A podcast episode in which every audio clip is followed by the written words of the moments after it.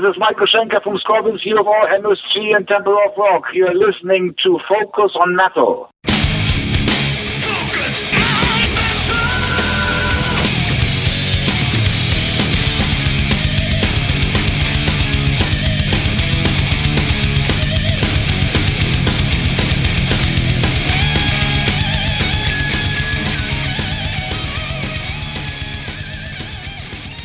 Hey, Metalheads, Scott Thompson here, welcoming you to your weekly dose of Focus on Metal. I'm pretty excited about the show this week. In fact, I'm pretty excited about this week in general, because for Richie and myself, this week will be a double header of Michael Schenker goodness. Once again, we have Michael Schenker on the show this week, talking all about the brand new Michael Schenker Fest release, Resurrection.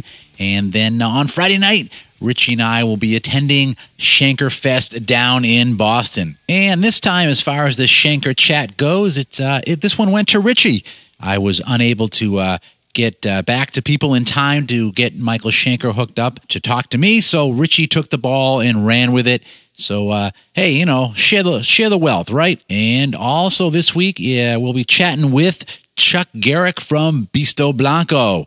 Got their brand new release from Rat Pack Records out. It's called live from Berlin. So Richie was able to chat with Chuck about uh, Beasto Blanco, the album, little Alice Cooper chat as well, which was very cool. So that's what we got in store for you this week, Schenker and Garric. In fact, we got so much to talk about that uh, no track of the week this week. We're going right into the talk. So first up this week, of course, Michael Schenker, as we look forward to the brand new Michael Schenker Fest album, Resurrection. Got Doogie White on here, Graham Bonnet, Gary Barden, and of course, our buddy Robin McAuley that we're uh, hoping to chat with when we uh, head down to the show on Friday night.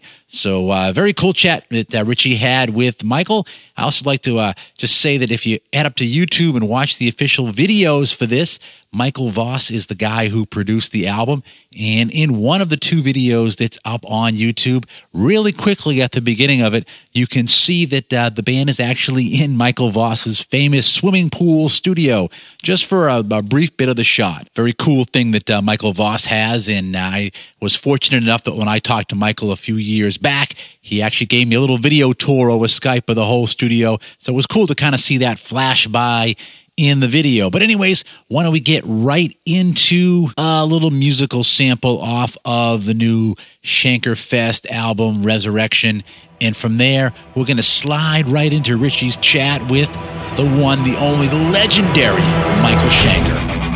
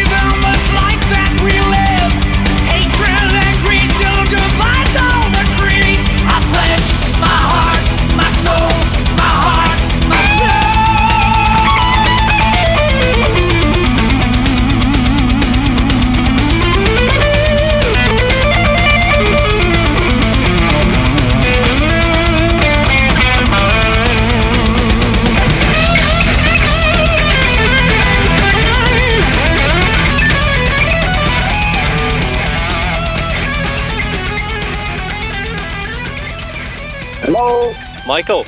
Yes, Michael Hi. King. Hi, Michael. It's Richie here from Focus on Metal. Hello, Richie. How are you? I'm very good. Are you in? You're in the UK. Yeah. So how's the press going so far for the record? Going well? Yeah, yeah, yeah. Except for today. Yesterday I did 11. Um, it was like a marathon. uh, bang, bang, bang. But today, the first one um, had a problem. The second one, I guess, doesn't know how to dial the UK. And you're the third one. Okay. All right. Well, I got through to you, so I'm able to dial. Yep. Okay. All right. So we'll just get in. We'll, we'll just get into it, Michael. Is that okay? yeah. Okay. I, I'm I'm curious now. You're getting ready to go on the road to promote the Resurrection record. Uh, how many guitars do you normally bring with you? Uh, I think it's. Um, I think I'm playing five at the moment on stage, and and I take one with me as I travel. Okay. And are, are you somebody that gets very attached to specific guitars? Like, you do you collect them? Not anymore. I, I've become a very flexible man. um, I used to have. I used to have just one guitar and a spare guitar, and that was it. But Okay. you know, since I since I'm since I've been with Dean, and we made so many guitars, and I started to, you know, uh, uh, use many guitars on stage, and and you know, and all the guitars that are being built for me, they're all great, and so I, I have become very very flexible in comparison to how it used to be, and because I've got so many guitars now. But uh, there's a certain amount of guitars I play at the moment. I think it's about five five guitars, and uh, that's what I'm using on stage. Plus one guitar I travel with. Okay. And what about an acoustic guitar? Do you have, do you have a favorite of one of those? No, I don't. I, you know, I, I'm sick and tired of acoustic guitar. I'm sorry, but I did. I did so many acoustic instrumentals, and and I, you know, I guess it's when you eat your favorite sweet or something, and you eat too much of it, you can't. You can't. You don't want it anymore for the next seven years. Okay. I, I think I, for for me for me it's you know the the the it's rock for me at this point in time. I, I just want to play rock and snappy, fast, energetic, melodic, etc. Yeah, it, it's a it's a little bit unusual though, Michael. You have to admit because a lot of people when they get older, they want to get quieter when it comes to the music. You're going the other way. Yeah, I'm going the other way. Hopefully, I take them with. Hopefully, I take them with me. Okay, okay. So you got Robin, Gary, Graham, and Doogie on this, and the one thing that stands out to me with the four of them, like because I'm from Ireland, all the singers they're all from Ireland and and Great Britain. Was was that deliberate when you were picking them? Oh, I didn't go by countries. I never go by countries. I just go by who is available, who heard, who who heard that I'm looking, Yeah. and and then and then whoever whoever contacts uh, me and and and uh, and and I like the boys, you know. Um, Yeah. That's how I found them. I mean, Gary Barden basically, you know, was um, he, he was the part of you know in seven in '78 when I was 23 years old, I I finished the um, Strangers in the Night album and uh, and and and helped the Scorpions and op- uh, with the Lovedrive album and opened the doors for America for them. And at that point, I I had experienced fame and um, success to highest, and that's really when I was um, asking myself, do I want to stay up there in fame and and success, or do I do I want to start a new chapter um, and and experiment with music and and and and, and get more you know uh, focus a bit more on life itself? And so I made the decision that I wanted to that I would rather you know start a new chapter the second chapter I call it and, and the black and white guitar marks that and started, you know, getting things out of my system like acoustic instrumentals, electric instrumentals, and all sorts of things, all, all sorts of crazy things that I wanted to do. That I, um, you know, uh, that what I wanted to do, but because Peter Mensch, who uh, was managing ACDC at the time and now Metallica, um, he was already waiting for me and sent me straight back to Aerosmith, and so it wasn't that simple to drop out like I wanted. It took another 10 years and that was the period. I purposely looked for an unknown singer, and that was Gary Barden. You know, to I mean, I made the right step in the I made the one um, you know one step in the right direction, which which was to create my own band, the Michael Schenker Group, and so I was able to you know do things in my own pace. Uh, I looked purposely for an unknown singer so that things would be not so much under pressure and, and stressful and stuff like that. I just wanted to to have fun, you know, with it being an artist and an experiment. And so that's what I did. Uh, basically, you know, I cre- I I made my musical contribution in the seventies unconsciously for the uh, for the eighties, basically, and then in the eighties. Um, and that that's, that was my time. That that was my assignment. I I feel when I look back today, and uh, and uh, you know, and I, I, actually never wanted to be famous or, or, anything. I just was having so much fun playing guitar. The, the, the success and fame came by itself. I developed basically from Lonesome Crow, Phenomenon to Force It to No Heavy Petting Lights Out, um, um, uh, Obsession and Strangers in the Night, and then uh, Lovedrive. And that was my development, and and that was the period and that influenced, you know, a few generations and many guitar players. And I stopped listening to music when I was 17 and I stopped copying people when I was 17. So my focus point was from that point on, um, the, uh, you know, first of all, the fascination with a single string and the art of lead guitar with pure self-expression. That, that's my focus point. And, uh, and so by the time I reached the, the, the Strangers in the Night, and, and I knew what fame and success feels like, you know, I, I was able to make a, a, a, a decision without having to wonder if I'm missing something because I knew what it was like up there. So I was actually very, very confident to, you know, uh, um, step out of the limelight. I think my part was done. Today, I feel like you know I was there in the beginning and I will be there in the end. And the middle years was all about you know uh, learning of, about life and uh, and doing crazy things with the guitar that that no commercial touring band would have ever wanted me to be part of, you know, because I would have been I would have been a disaster for them because I I did do some crazy things, but that really started in the early 90s when I moved to Arizona. That's when I really dropped out of the scene and, you know, people hardly knew, I, I, other than my hardcore friends, what I was up to.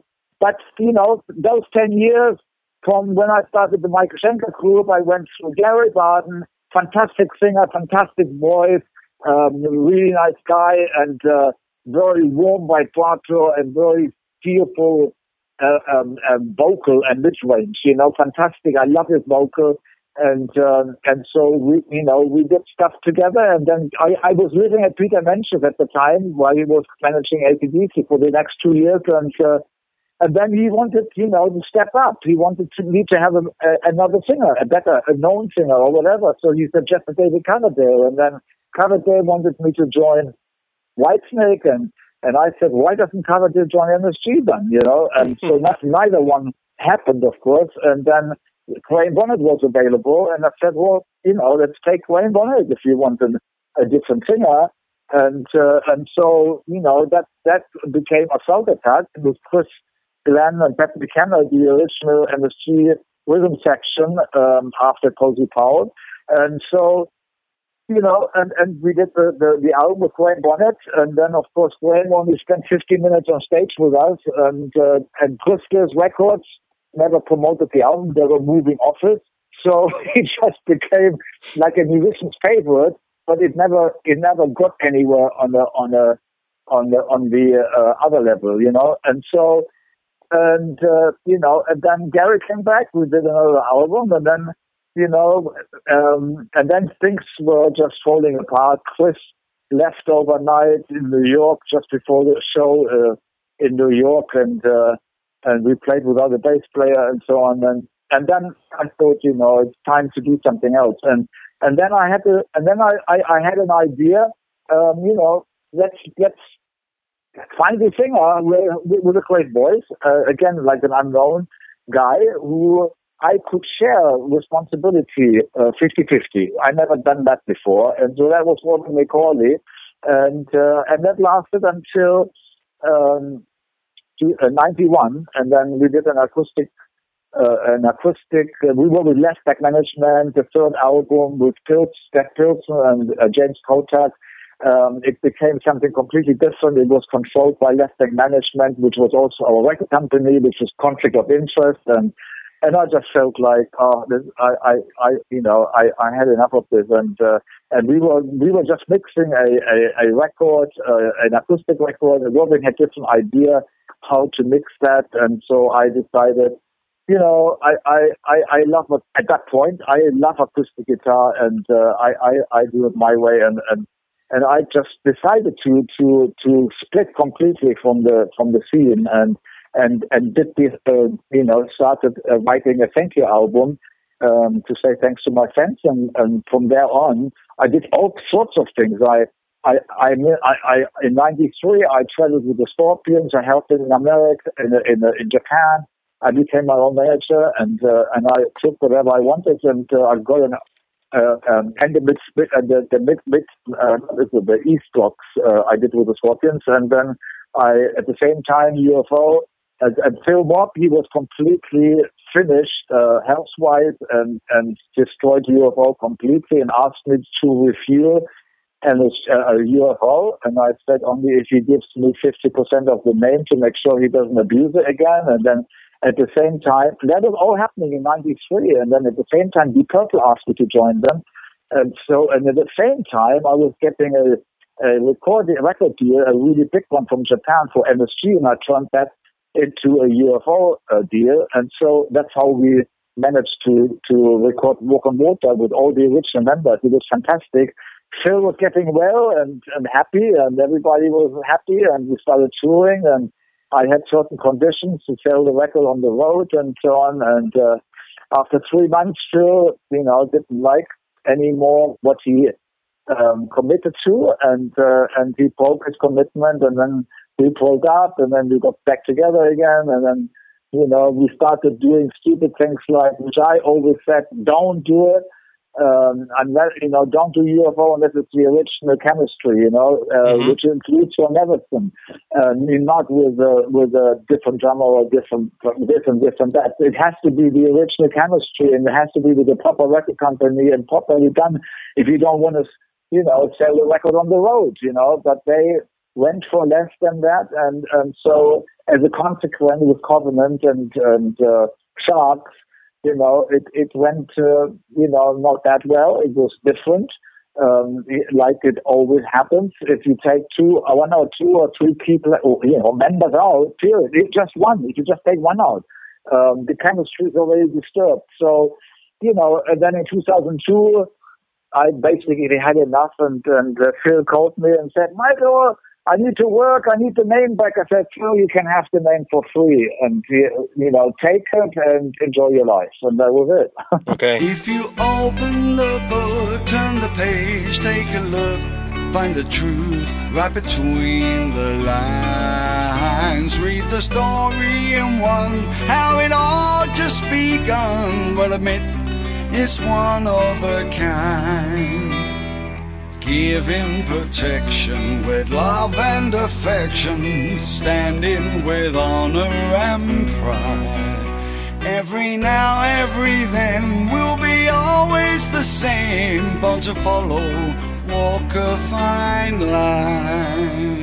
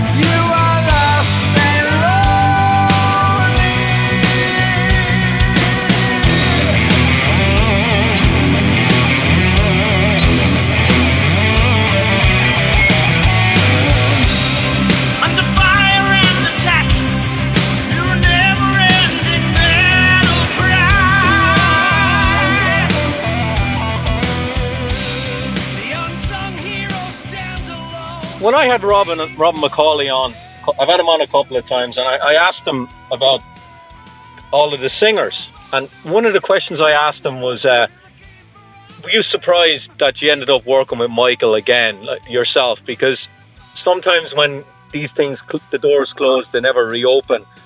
And he said, "Not really," but he said getting all of the singers back definitely surprised him. Did it surprise you that they all said yes? Like, because one or two of them might have just said no.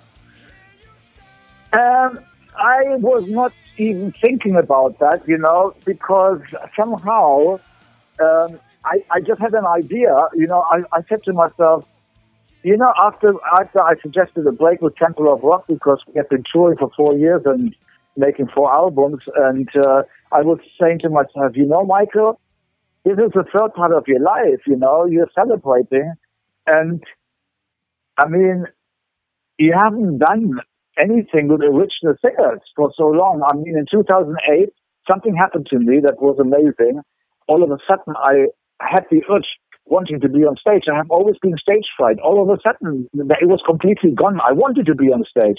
So I took that as a sign, and, and that marks my, my third chapter, you know. And mm-hmm. so uh, from that moment on, I decided, okay, let's do it. I mean, I'm going to play now celebrating and play um, Michael Schenker's most popular music, you know, uh, um, and that was it. And so, um, you know, most of the, most of that I was doing with Dougie Herman Sanchez and Wayne Findlay with Temple of Rock, and then when we took a break with Temple of Rock, then I realized, you know, that it is time for me, like you know, like bands you'd stay together for 40 years. They put all their energy in there. They create a brand name and everything is focused in one direction. And for me, it was like because I couldn't keep people on retainer in my uh, uh, second part of my life when I experimented. And so every time I wanted to make a new album, if the, rest of the guys weren't available anymore, I had to look for new people. And so that's how I always ended up with different lineups. And uh, and so uh, um, I thought if I put, you know, all the original singers, at least from the 80s, um, you know, I, I, I can, you know, put a lot of my, I can put my, you know, like my, I can gather all my energy from those different lineups with the people I've written the songs with and perform original and, and basically put everything in a, in the center as if I have one band, you know, so that yeah. was the, the idea. And, you know, and the funny thing was when we, when I asked the singers, it was almost like they were waiting for the phone call. You know, it was amazing. Yeah. And uh, and and then I I you know, and it was also very logical and easy to put the the musicians together because Chris Glenn and Ted McKenna were the original guys, you know, anyway, and they were the original guys behind uh, Gary, you know, after Cozy uh, for Ted uh, that goes, and then um, uh, behind uh, uh, Graham Bonnet, and so, and then a very unique twist came to mind, which was Steve Mann, who actually wrote Anytime with Robin. And he is a fantastic musician, keyboard player, guitar, guitarist, keyboard player. And so he's connected to Robin McAuley. So we had a fantastic a combination of, of uh, it couldn't have been better, you know, of the 80s. And so and that was the beginning. And then we started playing, you know, Sweden rock. We took it very slow. I mean, everything happened, nothing, no pressure. Everything happened, you know, very step by step and uh, from one thing to another until we all of a sudden ended up making a DVD that then for the first time worldwide was, uh, people were able worldwide to see the potential, the full potential of this uh, undertaking uh, rather than looking to the iPhone and YouTube. And so, and that's when the that's when I said to myself, okay, what's next? Michael Schenker Fest in the studio. I thought that was funny by, you know, a fest in the studio like party, you know, with big, with feast and uh, big, big, uh, you know, uh, uh, uh um, you know, uh, food all over the place and, and drinks and, and mm-hmm. girls and having a party in the yeah. Michael Schenker Factory studio with a control room in the background. But it, it all turned out differently it became the last supper. You know, it, it's unbelievable. It, it really it it churned. I mean, that's what I wanted. But then Doogie wrote a song, "Take Me to the Church," and then uh, Michael Voss uh, wrote Last Supper. Then the record company, I got uh, from the art department, I got a picture that looked like the Last Supper with Jesus Christ and his disciples. And I went like Michael Schenker the studio the way I saw it doesn't fit anymore. I have to think of a new title. And so I looked at my life and I realized, you know, uh, you know, what it's actually what's going on here is resurrection. You know, everybody is back. Everybody is is is, is coming. You know, is up again. Yeah. and so, and then I looked at my instrumental with, with no name, and I thought, well, I might as well call that salvation, and we are com- complete. yeah. Now, Michael, whose decision was it to this to to pick the singers that picked on that sang on each of the tracks and and to get to do the tracks that all the singers picked on. Were you involved heavily in that, or did you leave Michael Voss no, decide?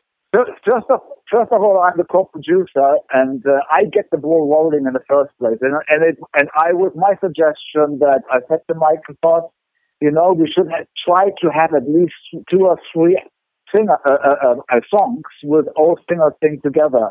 Um, you know, otherwise it's going to be too clinical. Just like three songs each, it, it's just too clinical. There is nothing, no connection. You know, uh, and so, and when he heard that, I think he started secretly writing under the table. You know, he was kind of every time. You know, when I came into the studio, I had my my you know about twenty songs that I had uh, to offer.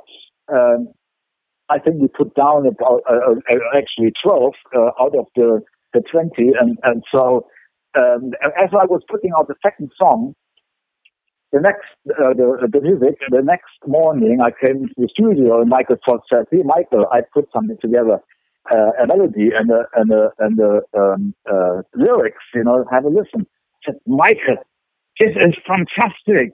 How did you do this? This is so fantastic. This is perfect for all the singers to sing, you know. And I'll tell you one thing, Michael Voss, and then he, did the same thing with Last Supper, and, and he had him out, and so he was involved in five songs. So, you know, he, he was he, goes, he was going the extra mile. But Michael Voss, he's actually an, a, a Michael Schenker fan, a, a Steve fan, a Gary Barden fan, a, you know, Graham Bonnet fan, Gordon McAuley fan. He's an 80s fan. So, so he was the best guy for the job, you know. And he said in the end, that's the best thing he's ever done. And and and, and you know, that's how that's how much fun it was, and and and the musicians and everything, you know, how well everything worked. But it was also a lot of work, you know. I mean, Michael had to go all over the place, and uh, but at the end of the day, it was much more fun than work. And so, because Michael, you know, he started to to um, he, he, actually he was starting to do things like secretly. I didn't know that he was going to be that much involved. You know, yeah. I I thought that everybody was going to uh, write their own lyrics and stuff like that. that. There was no discussion about Michael being involved in the writing process at all. Period. You know, I mean that was not the idea. But I'm glad today that he did because you know because he is a fan of all three singers in the whole era of the 80s and he understands industry. So he actually had the ability to make it work with all the singers sing together.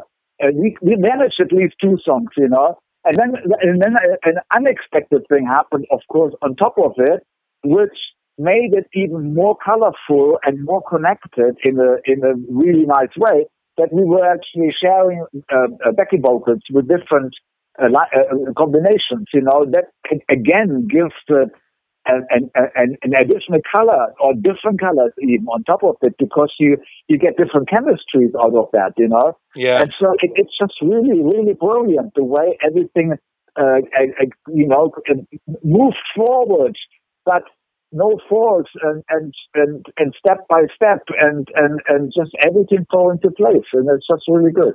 Yeah. Now, Michael, now that you're celebrating like your career but you've got the the MSG and uh, singers. Did you ever feel like going out and just doing the MSG songs in in a set list and not doing any of the UFO stuff at all? No, because it's the most popular music of Michael Schenker, and uh, and that's what it is about. And so uh, that's number one. The number two is we are all celebrating. Everybody is celebrating their part, but I'm not going to let leave out my energy that I have put. You know, I make my musical contribution in the in the um, in the seventies unconsciously. Um, you know, that uh, impacted many generations. I became a trend maker. I, I, I, I, you know, because I stayed away from music and stopped listening to music, I created my own style, which, you know, influenced a lot of people. Mm-hmm. And so that energy that I put in in the first part of my life, you know, you cannot forget that. That's my development, you know. That took eight years from Lonesome Crow all the way to long to uh, Love Drive. And, uh, and if you celebrate, you know, at this point in time, the third part of my life, why should I leave out my that particular important era? But you know, having said that, this is 2018. Uh, it has been 40 years since I recorded "Strangers in the Night" with UFO.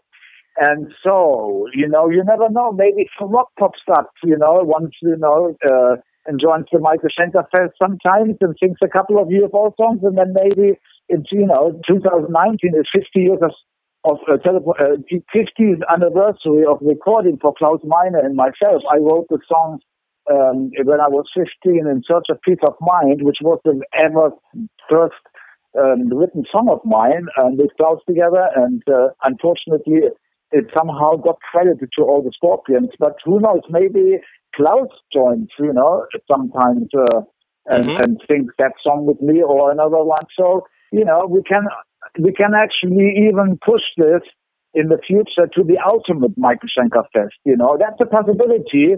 It's not a must, but you know, it's just a, a, a possibility. Yeah, I'm sure that a lot of fans would love to see that. If you got all the, everyone, everybody up there that has sang on your career, that'd be yeah. that'd be very yeah. special. It would. Yeah, it would make sense too. Yeah. Just the last one more question before I leave you go, Michael. When when it's all said and done and your career is over, w- would you rather be remembered as a great guitar player or a great songwriter? Spirit on a mission, spreading the joy of music from a place of pure self-expression.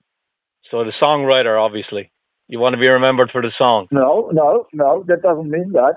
It okay. doesn't mean that. And, and and let me answer that question more directly then. Okay. Uh, my focus, my focus is my fascination is the single string, and the focus is the art of lead guitar with pure self-expression. All right. And I fell and I fell in love with Zeppelin and the and the Black Sabbath and that kind of music, the more metal, the harder music. Mm-hmm. I use that as a screen to paint my art of lead guitar with pure self-expression on it.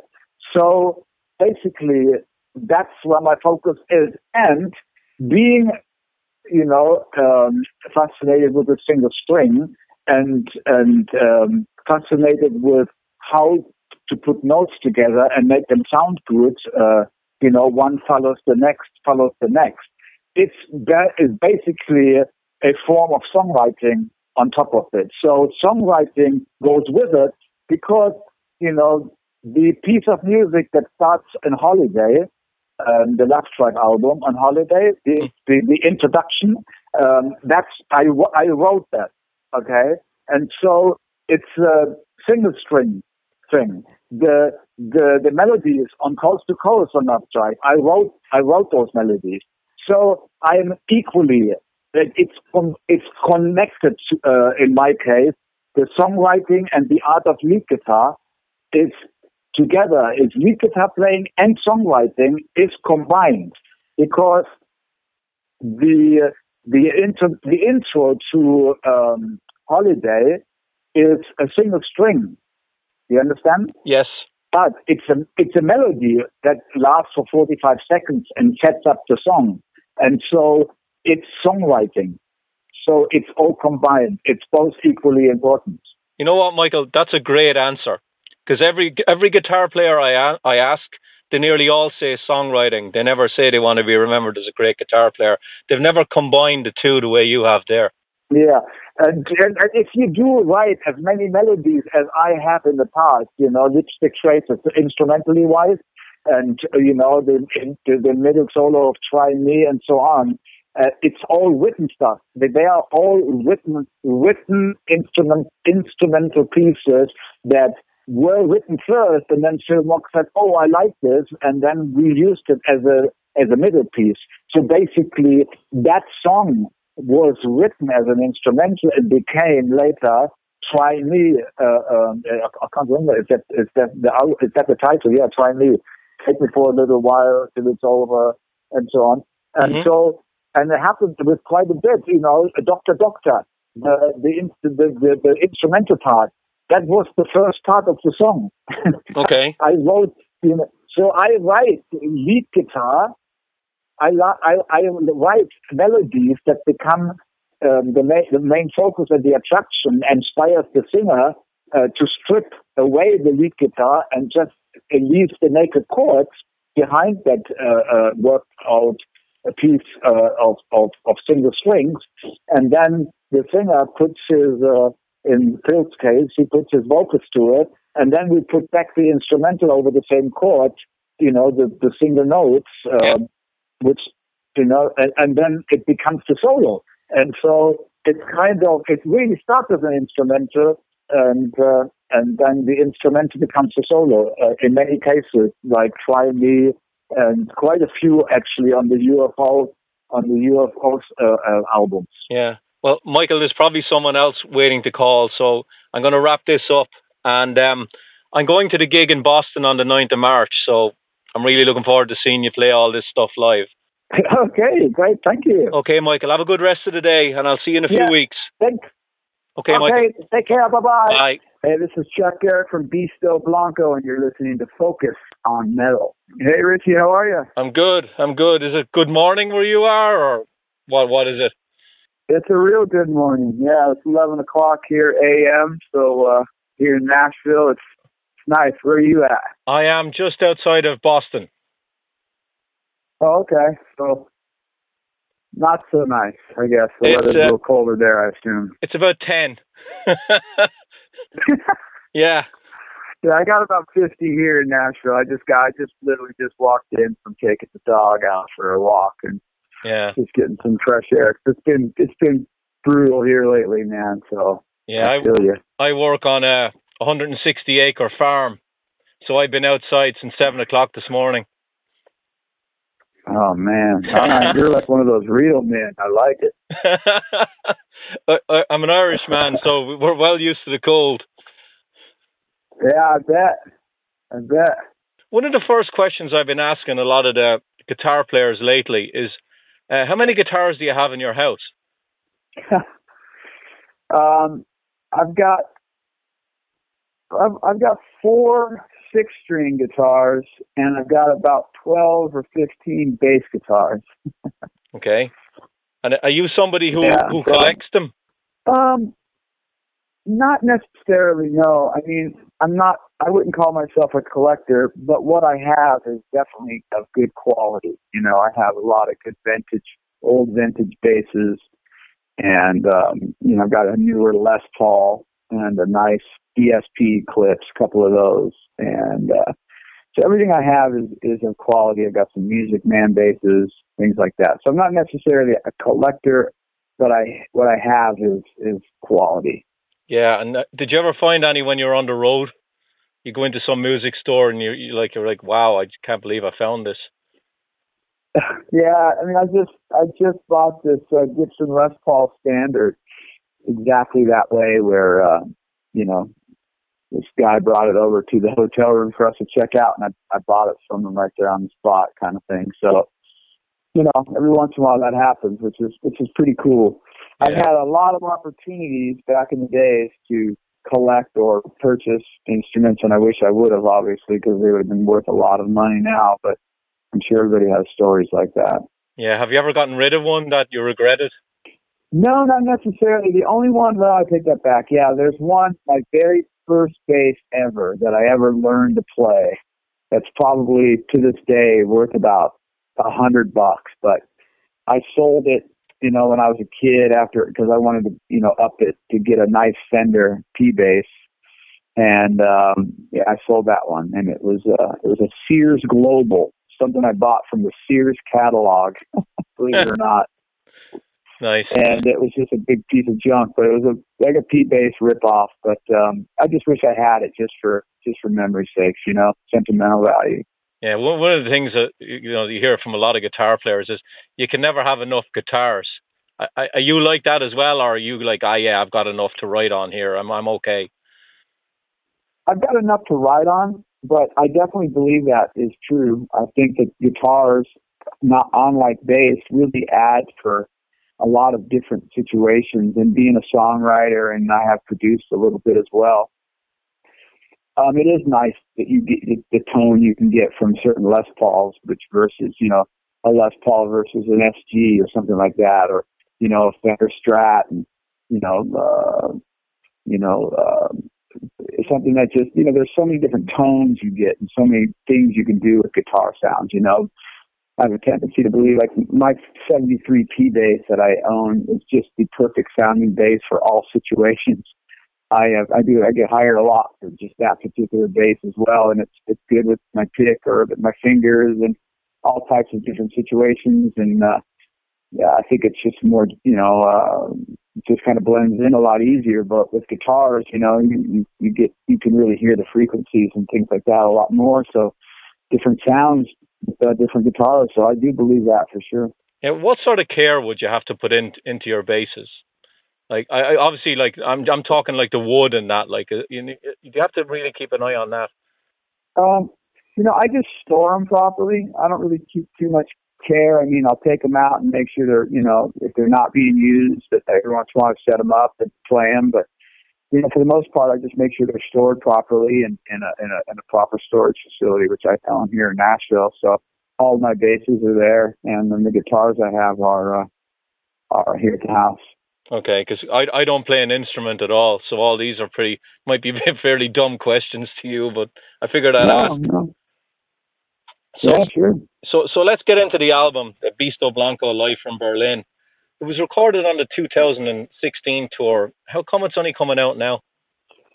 Well, it took time for us to get into the studio, and after the tour was over, uh, we were on tour with the Brissy Uncles uh, we got we had a chance to get into the uh, the studio with our producer Ryan Green. He went through the, we, we recorded four shows, four nights. So I was just going through each show and finding out which one was the best performance for us. Um, and then it just came down time when everybody had some time to uh, you know, mix it and, and get it pressed and have enough time for, for interviews and the record company when it when it felt right for them to release it. So it could have been released a few months ago, uh, which we were kind of hoping for, but due to the pressing of the vinyl and, and things like that, we needed we had to push it back a couple more weeks. Yeah, um, but there's never a better time than the present, you know. True, true. And did you record the Berlin show because you did multiple nights there? Is that the main reason? Well, it just happened to be the best show out of the four that we recorded. There were two nights in Berlin when we were on tour at the Birthday Uncles. We we did two nights in every venue. Okay. So um, that particular night just happened to vibrate a little bit better than the other three. Um, you know, we just had a had a little bit better night. We think that night, and the, there was something special about that Berlin show. I, I can remember that night, you know, distinctly right now, and I think that they're. Uh, the crowd was really into it. The second night sort of had a little bit more energy. Some of the same people that saw you the night before see you again, so they knew what to expect. They were into it more um, than the other nights. So it just was one of those nights. It just there was just something different about that particular show than the other three. Not that the other three were bad, but just that one happened to be better. Yeah. How much say do you have in what shows get recorded? Like, w- would it be like, oh yeah, I've been in that venue before. The sound there is really good. Like, well, what sort? How does that decision come about? Yeah, that decision basically was just it was just the luck of the draw. I mean, the uncles were also recording their um, their live record as well, and so just because the tour was going so well and everybody was getting along so good, uh, there was just a it was just the the kindness of the of the uh, front of house engineer Michael Mannix who decided that he just he was going to record our show as just a favor for us. So we actually, to be honest with you, had no idea that he was doing it. We Okay. didn't know until after the shows were done.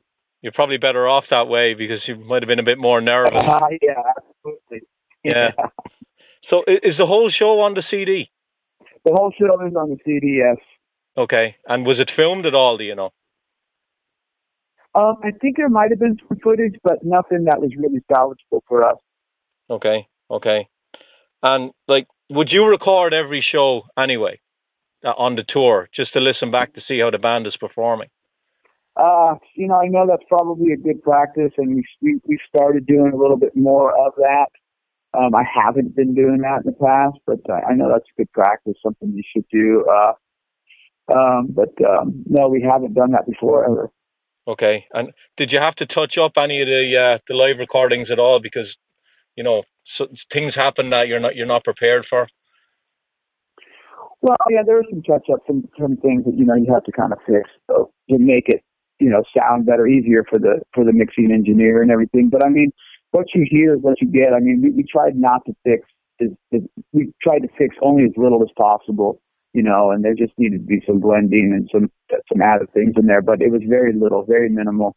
Yeah. Um, that we needed to do just so we didn't, uh, so we wanted it to be as live as possible, but we also, you know, wanted it to make, make sense. And so when there was something that needed to be removed, we were able to remove it. Yeah, well, but what you hear is what you get. I mean, just to prove it, I mean, I sang the second verse. If you listen to Freak, I actually sang the first verse again in the second verse. I didn't sing the second verse. I I screwed it up. And we just thought we might as well just leave that because, you know, uh, you'll hear it. Yeah. you'll know that, it, you know, why would I do that in the studio?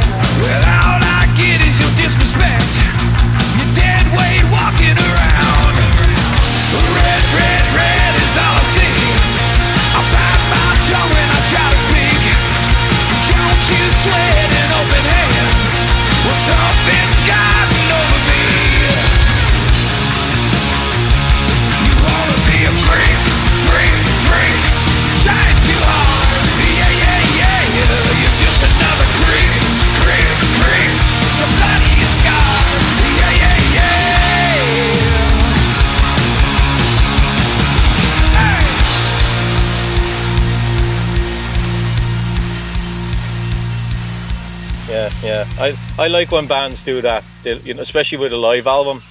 Just leave the mistake yeah. in. You don't want it to sound too perfect. Yeah, we try to do that. You'll hear some you'll, you'll hear some rumble from the bass guitar and, and some you know checking of the guitars and things like that. And I, I wanted to leave those in. I thought that it was important to just keep it giving it the live feel. You know. Yeah, yeah. And live albums in general now, when you were growing up, what, what were the big live albums for you that influenced you? Oh, there are so many. I mean, obviously, Cheap Trick Live at Budokan was huge. I mean, you know, Kiss Alive one and two was so great, even though come to find out later that they really weren't, you know, live records. But yeah. it still at the time was really great. I think the one that really influenced me the most that I I listened to the most was If You Want Blood by ACDC. I I love that record. I still do to this day. And, um, you know, there was a couple things in there that I heard that I knew it was a live show, and I tried to keep those things in our uh, mix as well when we were doing the Beasto Blanco live in Berlin record. Yeah, well, where do you see um, live albums now? Because you know you're gonna have people that love live albums. I still love live records, but other people, you know, well, I think you're to get a mixture of fans. I think you get some people that I've heard. I've read some reviews about our record that people are saying they normally don't like live records, but this one they like. Um, I think it just depends on the listener. I mean, I think honestly, probably li- live records don't do as well as studio records. I think it's mostly for your hardcore fans. But for me, it's a great tool for a young band like ourselves to give people the experience of uh, what it's like to be in the crowd and when listening and watching Beasto Blanco. Those those who have not had the chance to see us live, sort of gives them a front row seat uh, into the uh, into what it's like to be at a at a Beasto Blanco concert. Yeah. Did you ever toy around with It's the my idea? it's my lesson. It's my 101. It's my lesson in how to participate in a, in a Blanco show. You know. Yeah, yeah. Did um did you ever toy around with the idea at all of maybe adding one or two extra studio tracks on it? We did, but we didn't really have time to do that. You know, I, I had a very heavy, busy touring schedule this year, and uh, we did actually tool around with that with that idea. And uh, but it just gives us more material now for this upcoming studio record that we're working on. Okay, okay. I just want to ask you about your your decision to do Feed My Frankenstein. I understand on one level why you're doing it because you know you obviously you've got Calico in the band and, and you associated with Alice. But on on the other hand, I might say to you that you want to distance yourself from Alice as well. So you don't want to do any of his stuff. You want to keep this band completely separate. Do, do you understand what I'm trying to ask you? Yeah, I totally do, and that's a very valid question and valid point. I mean, we definitely thought about that before we even considered doing a cover. That particular song, we knew we would be able to make. It was important for us to approach whatever cover we were going to do. If it was going to be an Alice Cooper song or whatever, we got we make it sound like it was written by Beasto Blanco. hmm So when we started messing with Feed My Frankenstein, because I, a a huge part of our fan base is Alice Cooper fans as well, and I thought I would do on this one record, give them the one thing they've been asking for, because a lot of times during the live shows, there are always some people are hoping we do an Alice Cooper song, and we don't want to do that. We don't want to just get up there and just do an Alice Cooper song. It's not good for. It's not right for us to do that, and I think we are trying to distance ourselves uh, from that. We're we're an original band, and we want to keep keep you know focus on our original material. But when we started messing around with Feed My Frankenstein, uh, Calico was a little apprehensive about it at first, but once we started messing with the arrangement and getting into the studio and finding her place in the song and the way she sounded in the in the verses, we realized that hey man, this this sounds so different than what the original is, and it does sound original. Uh, it's been very well received. Alice just loved it. He thought it was just really well done, and and it, it was it was a way to kind of give back to the fans that appreciate us through Alice Cooper, uh, give them a little extra twist on one of their favorite artists, and and do right by ourselves by making it sound like it's a Beasto Blanco song. Yeah. How different is it for you to play when you're playing it with Alice, the bass, and then playing it with Beasto Blanco? And have you ever played it the Beasto Blanco way with Alice by mistake? Yeah, yeah. I actually, I actually think thought about that after we toured so much. Like when we were playing the Beasto tour, we were uh, playing Feed My Frankenstein so much. When I went back to play with Alice, it crossed my mind a couple of times because uh, I just realized, man, my head was just stuck in in in one way of hearing this song, you know. And playing bass obviously is is a little bit easier for me. I'm I'm, I'm you know I'm uh, playing guitar and singing in Beasto, and that that's a completely different animal for me. You know, I'm, I'm I've always been and have been still am a bass player, and so uh, learning to be a guitar player and frontman is, is still a challenge, and I love it. It's it's it's, uh, it's fun as an artist to uh, challenge yourself and make yourself better as a player. Yeah. Where, which market do you think now that you're bigger in? Is is Europe still your big market? I don't know, man. I think we're doing pretty good right now in the states and over in Europe. I mean, we just had a 14, you know, show run over there in December with with Beasto, and we did really well over there in Europe.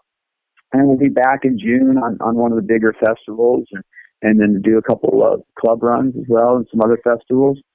Uh, but then we're about ready to take off and go do the Monsters of Rock cruise, which is you know pretty big pretty big cruise, and it's, it's sold out already, and we're doing well there. And and we've been able to tour the states. So we're building this wherever, and um, I would like to think that um, you know wherever they want us, we're we're there, man.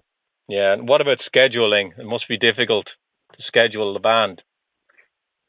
It is, it is. I mean, you know, I got to schedule it around you know Alice, and I'm fortunate enough to have guys and gals in the band that understand that. We all have other things to keep us busy, but um, we we we take advantage when we when we have the time.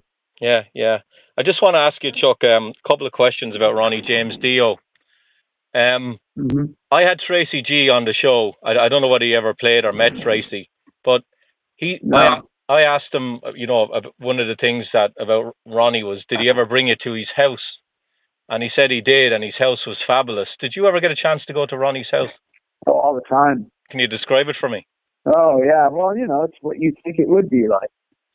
I mean, it looked like you were walking into, a, you know, something a bit of an English type of environment, um, a little medieval kind of vibe to it. I mean, I remember when you first walked in, there was a, a knight, you know, um, uh, guarding the front door kind of thing. Ronnie had ported shutters for the outside of his house to these wood shutters to make it look like it was more something that you would find, uh, you know, in England somewhere. He imported a bar from England as well. He had a pool room where you could shoot pool, and there were antlers all over the walls with old decorated clocks and a huge library. That uh, everything just had a little bit of a vintage throwback feel to sort of uh, to, to to England, you know, and even even the bedrooms and things like that. But you know, it was it was a very beautiful house, and uh, and we spent a lot of time there just messing around, barbecuing, and writing music and having parties and just over there for coffee and whatever. So just watching TV. So it didn't. It was a very comfortable place, and um, and I'm just happy to say that I, I have those memories with uh, with Ronnie. I miss him dearly. Yeah, um, it was Doug Aldrich as another guy I talked to, and he said Ronnie like to, one of the English things he loved to do was like you just bring it. We go to the pub and have a drink because all the English people yep. did that as well. Yeah, he loved to do that. I mean, I could always find him down at the bar, the hotel rooms, you know, sipping on a beer, and and it was something that I I still I still cherish that every day, man. I try to do that when I'm on the road with Alice, just to because I remember that time so well with him and the band. Yeah, yeah. I just want to ask you a couple of questions about about Alice. Um, after you got to know him for a while, what surprised you about him? I think the thing that surprised me the most about Alex is he's got this amazing ability to, of muscle memory. Once he learns to do something, he never forgets it. He's got extremely excellent eye-hand coordination, and and he uh, he once he does something, he'll continually do it that way all the time. So, regardless of the show, if it's eighty thousand people or if it's a hundred people, he'll he does the same exact show. Yeah. He's a constant professional. And that's one thing I learned from him and from Ronnie as well. They always gave a 100%. Yeah, I was, I was going to ask you about Alice's work ethic because what is he now? He's in his what? 100%. He's in his 70s now, isn't he? Going to be, he's going to be 70, yeah. Yeah, and he's he's not slowing down. No, he's not. And you know, I mean, his work his work ethic is is uh, you know he's always in always in a great mood, always having fun during the shows. Um, never hear him complain. Never, never once complains about the show or the audience or any of that stuff. He's just a very positive gentleman to be around. Yeah, because I I watched the um the Hired Gun the movie, and of course he's in that, and he's got some of the musicians who's played with him, you who you know. Yeah. And um, it just comes across yeah. as a class act. One of the best, if not the best, to, to work for. To be honest with you. Yeah. Now, now the stage show he does, Alice's stage show how much movement do you have on stage? Because like there must be cues for where you know you can and can't go at certain times in the set. Yeah, I think that I think everybody kind of knows their spot. You know, we figure it out as we go. I mean, obviously it's Dallas Cooper stage, and there's some theatrical bits that we don't want to interfere with as well. Me as a bass player, I seem to kind of lay back a little bit more um, you know, uh, I'm not really one of those performers that likes to run around and spin around and all that kind of stuff. But you know, at the same time, though, Alice does give us the opportunity to. He wants it to be a rock show. He wants to entertain the fans, so he opens up the stage and and uh, he'll interact with us. And once we get a bit down, then we'll, we'll try to continue to do that, so we can, um, you know, make it like it's a show for the audience, even though it may get repetitive for us. Yeah, it's a different night for these people. Yeah, and Chuck, were you a huge Alice Cooper fan when you were growing up? Um, honestly, I mean, I wasn't a huge Alice Cooper fan. I was an Alice Cooper fan. Um, I, I discovered him a little later in my life, to be quite honest with you. Um, but when I when I finally did get into his discography, I, I have become a huge Alice Cooper fan. Obviously, I think that there's a lot of material that I was not aware of um, until later in my life. Yeah, and is, there any particular song from his back catalogue that you, you know you'd love to like tap him on the shoulder and say, "Can we play this?" all the time. Yeah, there's a bunch of those. We always we always mess around and we do Looney Tune or we'll do My Stars or we do Unfinished Suite and songs like that that you know he, we always threaten to do, we never really get a chance to do. But there's so many great riffs. There's even stuff that you know from the later albums and and songs like you know Man of the Year from of Alice Cooper and and I mean the guy just has so many great great songs and great material from the original bands to to the stuff that we've written. Yeah, so we, yeah. we try to we try to mix it up as much as much as we possibly can. Yeah. So, so what sort of schedule do you think Beasto Blanco are going to have this year? Are you going to be doing a lot of dates, maybe some festivals? Yeah, we're going to do a festival in June. We got the Metapalooza Festival with, with the Uncles again. Uh, that's going to be June 22nd. And we've got some dates around that as well. So we'll, we'll probably you know follow up with some, with a club run after that. We've got uh, some other stuff happening in the states. We've got some Monsters of Rock stuff coming on. We got a bunch of stuff coming up. We'll be announcing. Okay. And what about going going into the studio and maybe doing some new, laying down some new tracks? Any talk about that? Oh yeah, it's already happening. We're finished pretty much with half the record right now. Oh, nice. Um, so we're we're we're pushing to have that done uh, sooner than later for for this year. We, we should be releasing our third studio record. Excellent, excellent. You want to give out all the social media Yeah. sites where people can get in, in touch with you or, or, or the band? Yeah, sure. Yeah, yeah. You can follow us dot com, Facebook, Beasto Blanco, Twitter, Instagram, or you can type livefastdieloud.com for anything else. Okay. Well, Chuck, it's been a it's been a pleasure talking to you, and, I hope you have a good Thank rest my of the day. Thank you so much. And the album is You the do album the same, my friend. Stay warm. the album is really good, really really good. I love it. Thank you. All right. So have maybe Thank you, brother. I'll talk to you later. yeah. All right, Chuck. Take care. Okay. Bye. Bye bye.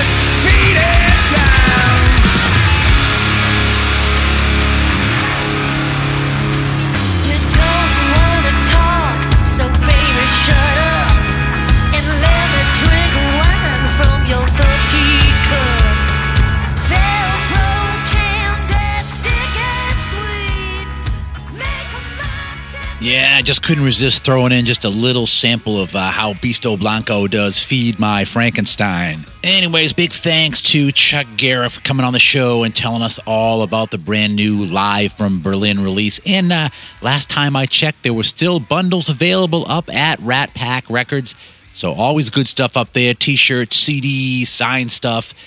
So head that way and uh, get your own Beasto Blanco merch. So big thanks this week. So once again, Chuck Garric coming on the show, as well as Michael Schenker making his third appearance here on Focus on Metal as we gear up and get ready for release of the brand new Michael Schenker Fest album Resurrection. I don't know, can I really call it geared up because it's out. So uh, we can't get much more geared up than that, right? Anyways, Richie and I are definitely looking forward to heading down to Boston on uh, Friday night and checking out the show live. Maybe get a little chat in with Robin McAuley if all works out. So I'm really looking forward to that and hope to see some of our uh, local Focus on Metal listeners in attendance down there as well. So, anyways, thanks for listening and uh, continuing to support Focus on Metal. We love doing the show for you guys, bringing you great stuff every week. And speaking of which, next week, the plan right now is to bring you a chat with former Sounds writer Gary Bushell. And uh, I know when Richie talked about doing the interview, he did say that Gary had some great Aussie stories, and he was uh, definitely not exaggerating. Some really good stuff here, kind of calling this uh, almost a Kerrang companion piece that Richie did. So, really good stuff. And uh, that will be hopefully coming your way next week. But uh, for this week, that's it. There ain't no more. Stick a fork in it. This puppy is done. So for Richie, myself, and everybody else here at Focus on Metal, have yourselves a great metal week. And until we talk to you again next week, remember. Focus on metal. Everything else is insignificant. You're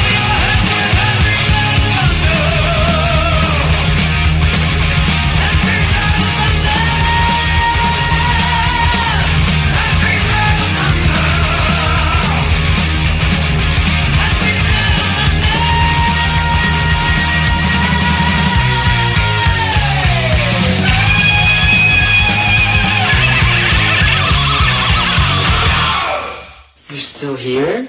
It's over. Go home.